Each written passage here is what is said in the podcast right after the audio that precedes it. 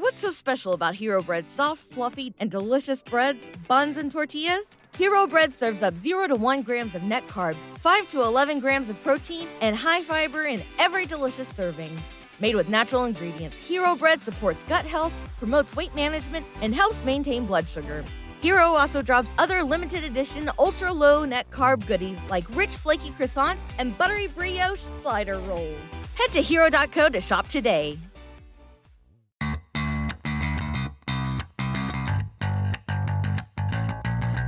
Coming to you live from downtown Detroit, this is Benzinga's Pre-Market Prep with your host, Joel Elconin This is a volatile puppy here, isn't it? and Dennis Dick. I'm bidding a penny. I will buy the stock for a penny. with everything you need to start your trading day. All right, I'm here now with Jim Cacioppo, the founder and CEO of Jushi. Jim, thank you so much for joining me today. Thank you, Spencer. Happy to be here. So let's just start off, Jim, with the recent headline. Uh, you recently reported earnings for uh, for the fourth quarter, and you also pre-reported uh, revenue for the first quarter. Talk about what the biggest wins were uh, for the quarter, and, and I guess for the year. Sure. Thank you. Uh, so um, we did six million of revenue in Q4, and we pre-announced uh, Q1 uh, 2020 uh, revenue, which was 8.6 million. Uh, that's a 47% uh, growth rate, which is, I think, the fastest growing uh, large cannabis company uh, at this point out there. Um, and uh, and then we, we also uh, gave a March annualized revenue number. So we took the March because we're so fast growing. We took the March um, month and annualized it and said that we're doing about 50 million a year at as of the end of March and uh, and that and, and that compares to about 35 million annualized for the whole quarter of Q1. So it shows you the growth rate is keeps its high inflection rate throughout the quarter. Uh, and just the uh, qualitative behind what I just gave you, the quantitative uh, is. Um, uh, uh, we opened up six stores in Pennsylvania in 2019 and and uh, uh, you know exited the year with six. We exited the first quarter with two uh, four stores. Uh, the growth came out of Illinois. We closed on a transaction that has two medical dispensaries uh, with an option for two more, so we'd have four in uh, Illinois. And those two, we converted one to adult use, and and just closing that acquisition, which didn't really close until the beginning of February, so we lost a month of it, and is why it inflected so much in uh, March.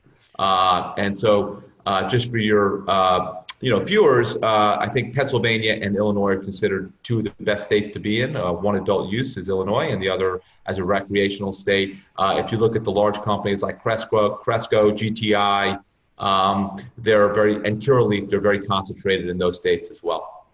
So you're coming off uh, a year and a quarter where revenue was up substantially on a on a sequential basis, but uh, a lot of models, a lot of plans got thrown out the window in these past few weeks. So how have you how have you been handling this this pandemic that we're in? How have you had to adjust? That's a great question, uh, question, uh, Spencer.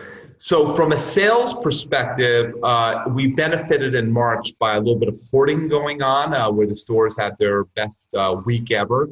But that was followed in April by a dip because people were scared uh, to go out, and they all they already had their a medical supply and, and what they needed uh, generally. But then we, what we saw by the end of April is we were back to revenue numbers higher than when we started in March. So we feel like we went through this surge and then followed by a small dip as you would expect. And we're coming out in the end of April, you know, flat to where we were in March, which is a good thing given all of the issues uh, operating the company in uh, COVID times. But you've had to close your physical locations. Uh, I would I would imagine. No, we have not had to close no. physical locations. Okay. So we were deemed essential services in our two key states of Illinois and Pennsylvania.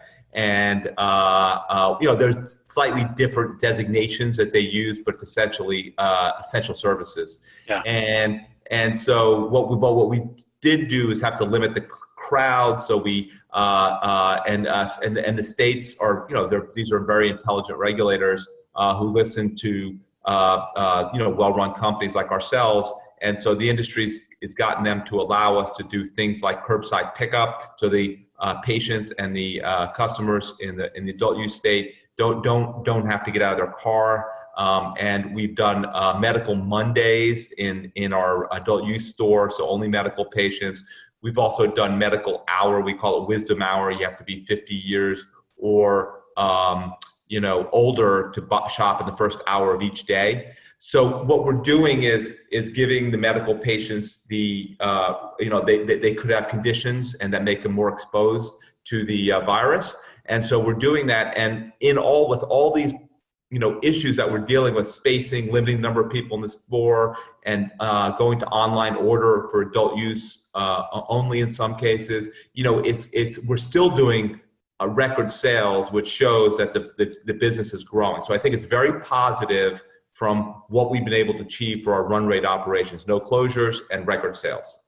Cannabis is sort of in, in a weird spot here because uh, it, it is essentially a, a, a retailer driven business, uh, but unlike other forms of retail, you can't do delivery. Uh, although I believe California said some some places could, uh, but every state's different, and you really can't do delivery. It puts it puts cannabis in this weird sort of middle ground right now. So how how have you tried to you mentioned a little bit some of the changes you've been making but in terms of just like the online thing how is how has that been transitioning? Yeah.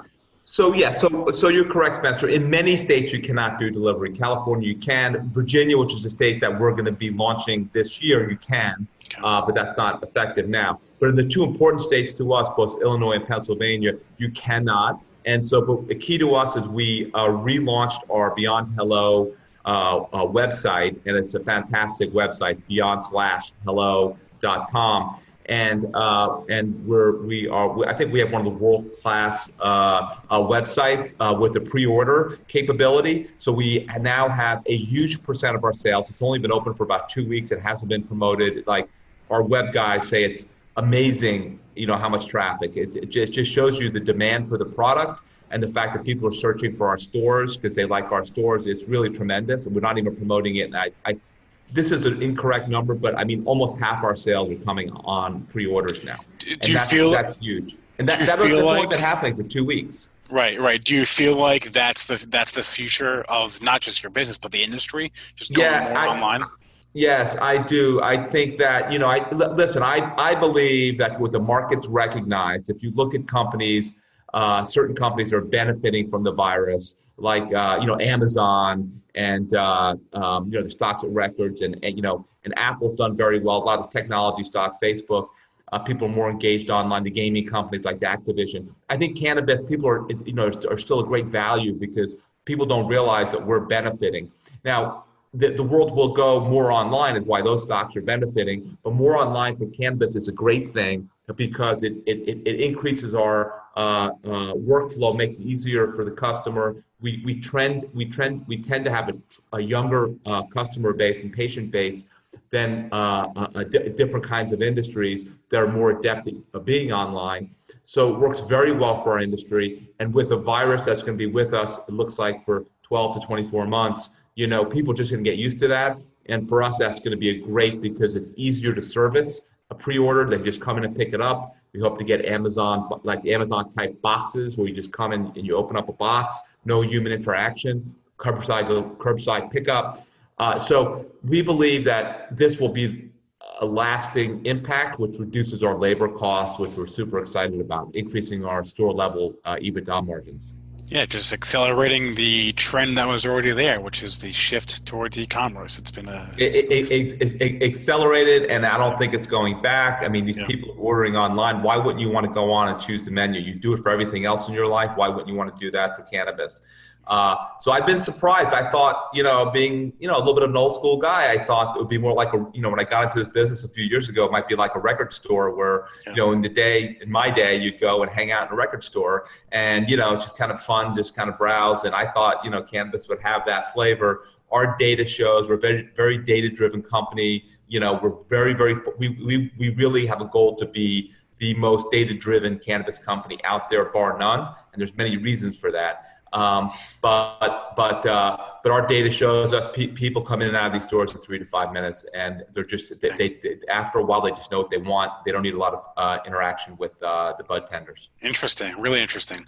Uh, you mentioned a few states. You mentioned Virginia, uh, Pennsylvania, Illinois. Why are those states so critical? So um, uh, yeah, so just a little background for the viewers. Uh, uh, each state is like a different country, right? Because it's federally illegal. So every state has a different rule, and so it's like if you're if you're operating a business uh, in in one state, it could be completely different than another state. You know, for example, Colorado, you know, it's, it's been a free market, easy to get licenses, and you know, got oversupplied. There were just too many stores, too many cultivators, and hasn't hasn't been good. Uh, now it's gotten more consolidated and got better, but it, it, it wasn't very good. So you have to go into states you know you're, you're investing a lot of money up front uh, on these um, licenses and building out operations. And you need states where you can actually make money and uh, and where there's some limit to the number of licenses. Uh, illinois and pennsylvania both provide that as does virginia. Il- illinois is very you know pretty well known market. It switched over to rec in january. Uh, it's probably the most exciting market in cannabis. I don't think there's any debate on that uh, we have to be super positioned. We'll have four companies, uh, four uh, stores. You're allowed to have 10. We'll have four. We have fabulous locations. Uh, two will be uh, in a place called Sauget, which is effectively East St. Louis. Um, and and uh, tremendous stores. One of them is in a very well trafficked nightlife area. And then two are in a, a, a very much of a college booming, cool town in Bloomington, Normal. Um, and, we, and we and we actually, I think there's a lot of people who talk about city stores. We love you know more suburban rural stores because the rents are less, the employees are are more reasonable in their demands, uh, have less you know cost of living demands, and uh, and people you know really uh, enjoy the product. Um, and so you know, you know that, that's a big focus for ours in Illinois. In Pennsylvania, we have a license. We have licenses uh, under our ownership for 12. Uh, you're allowed to have 15. We have an acquisition that should close in the next uh, month or two that has three more. So we'll be at the max. So you're allowed to have 15 dispensaries, which is about a 10% of the whole market. So we're one of the three big players in Pennsylvania, um, along with GTI and. Um, uh, the other one is uh, there's one other that has it's just slipping my mind. And and so um, we you know we're one of the big two or three, and and um, and we have nine in the metro uh, Philadelphia area, including three in downtown Philly, one very close to the University of Pennsylvania and Drexel. So we're super excited about our footprint. Uh, Pennsylvania is uh, been very well regulated. They got the doctors and the medical community involved very early. Uh, uh, by program design. Uh, they quickly allowed anxiety condition, which makes it you know much more reasonable program to, to allow people to use it. And then they also allowed flower uh, at the end of uh, 2018. Tremendous progress uh, very, very quickly. And there's a rec adult use a legislation that's being ginned up, and we think we think there's a good chance that happens next this year and gets uh, uh, implemented, meaning they'll start adult use sales in 2021. So we're possibly, you know, we're only like a you know 100 and something million market cap. So on just those two states, we're the best pure play and the most vig because if you look at com- companies that have the biggest footprints like uh, Cresco and, and GTI, they're a couple billion dollar market cap companies. So we offer a lot of potential upside uh, focusing in on those states. And going to your question, Spencer, on Virginia, you know that that is a very unique to Jushi. You know, you don't have that opportunity to play a company that's in Virginia. Uh, there's only one other public company that has a footprint there. In that state, they give you a region, um, and we are in a region that's in Northern Virginia, uh, and we have a monopoly in that region. And they recently changed the legislation there to make it more favorable, uh, where we got five additional stores, and they took away the THC cap. Tremendous that was that was kind of our investment thesis going into Virginia, as we thought democratically controlled. Uh, there was a lot of demand for it in the state, the population, that people wanted it, and we thought it would move very quickly to a very uh, uh, uh, uh good program medically. Um, and it has, and and we're going to open up a, our, our, facility uh, in July, and we hope to get the stores open by the fourth quarter in Virginia. So you mentioned that each state is sort of like a different country. Uh, this is a question that I ask every multi-state operator uh, executive that I speak to. But like, what are the different challenges of that? Because I would imagine they are challenging in regular times, but in times like these, it's even more so of, of a hurdle, of a headache to navigate the different compliance and regulatory uh, uh, uh frameworks in in all seven states that you're in. Yeah, so I, I, I think you're exactly spot on. It's a highly complex business. Uh, the reason why I founded Jushi with uh, three other co-founders, it was my, it was I was the driving force uh, to, to, pull everybody together, um, and they had worked for me, had been friends of mine, and or, or we'd done deals together. And and uh, was I I've been investing in the industry for a number of years. I run a hedge fund, and and uh, I noticed that there weren't uh, very many uh, management teams that took it seriously in terms of the critical infrastructure required. So, given the complexity of the business, so you point out the different states, that's one complexity. Yes, so that means you have to understand regulations, you have different lobbying, different compliance, and it requires more people, the critical infrastructure, to do that. And the second thing is is is you're you're you're cultivating. Uh, you're doing extraction and you're doing retail, three different businesses. Uh, you know, the cultivation obviously is more like farming, but it's more high degree difficulty farming because of the quality flower you're trying to grow. Uh, because you know, quality flower obviously is in demand and gets a premium. Uh, and then extraction is is is a is a you know uh, more of a chemical reaction. Uh, you need chemists and you need skills in in in doing something, creating a differentiated product and branding. And then retail is a whole different business. So we're all three. So you have that complexity as well. So we look at building Jushi.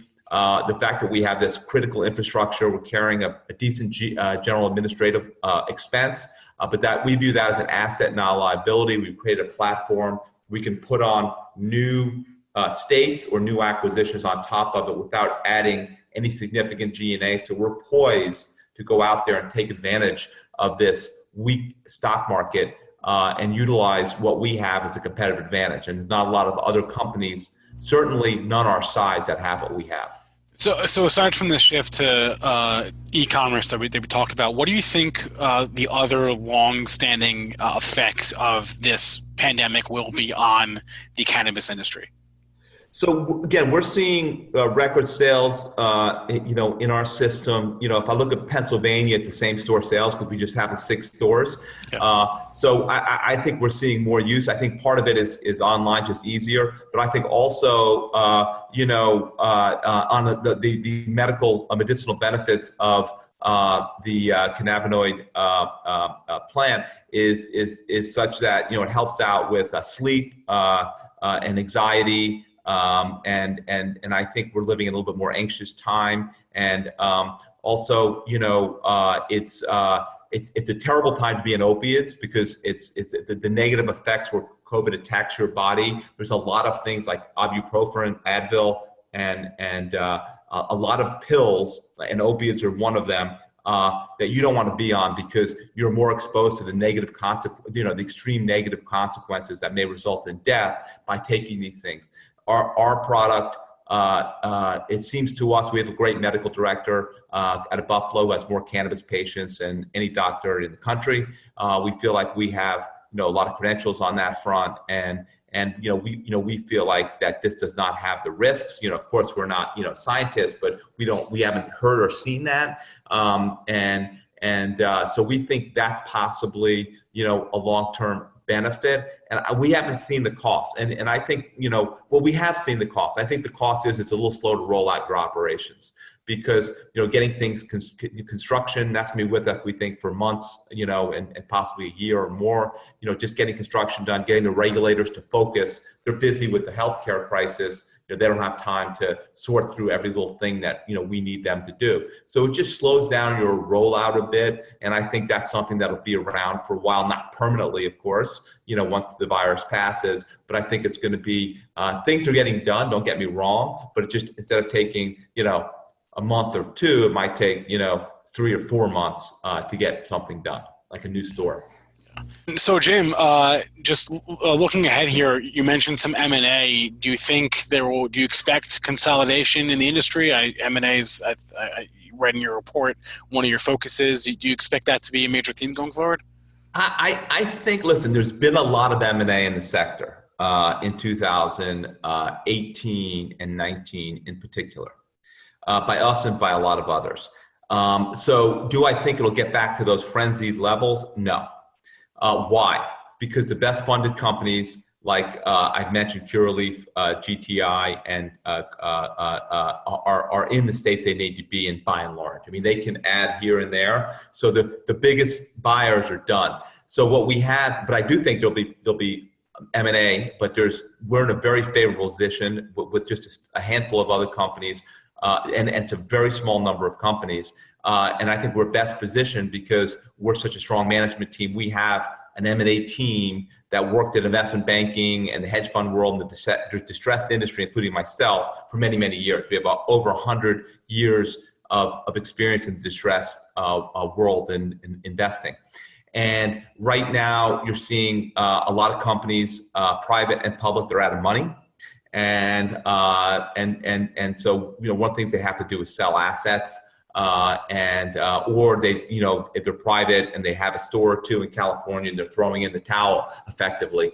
And and so we're in a great position. So I, that'll be an important part of our strategy because going back to your question about the complexity of the business you know I pointed out the critical critical infrastructure which is the general administrative expense the corporate expense. We have that fully built out and we can add these onto the platform with no significant increase in that and and then we have access to the capital markets. I mean, we raised money in December and January. Not many companies yeah. did. Um, and and so I, I believe it'll be an important part of our story. And you know, we're seeing you know the best deals we've seen um, since I, have been in the business. Yeah, that twenty million dollar raise. You had no way of knowing it at the time, but that was probably some yeah. Amazing, well, that was some amazing timing on that. Yeah, I mean, we also raised twenty seven in December, so it was actually a total yeah. of forty seven million. So we did forty seven between Q, uh, December and January. Uh, but we're, you know, we, we knew the, the needs of the industry. We knew the risk of the capital markets going away.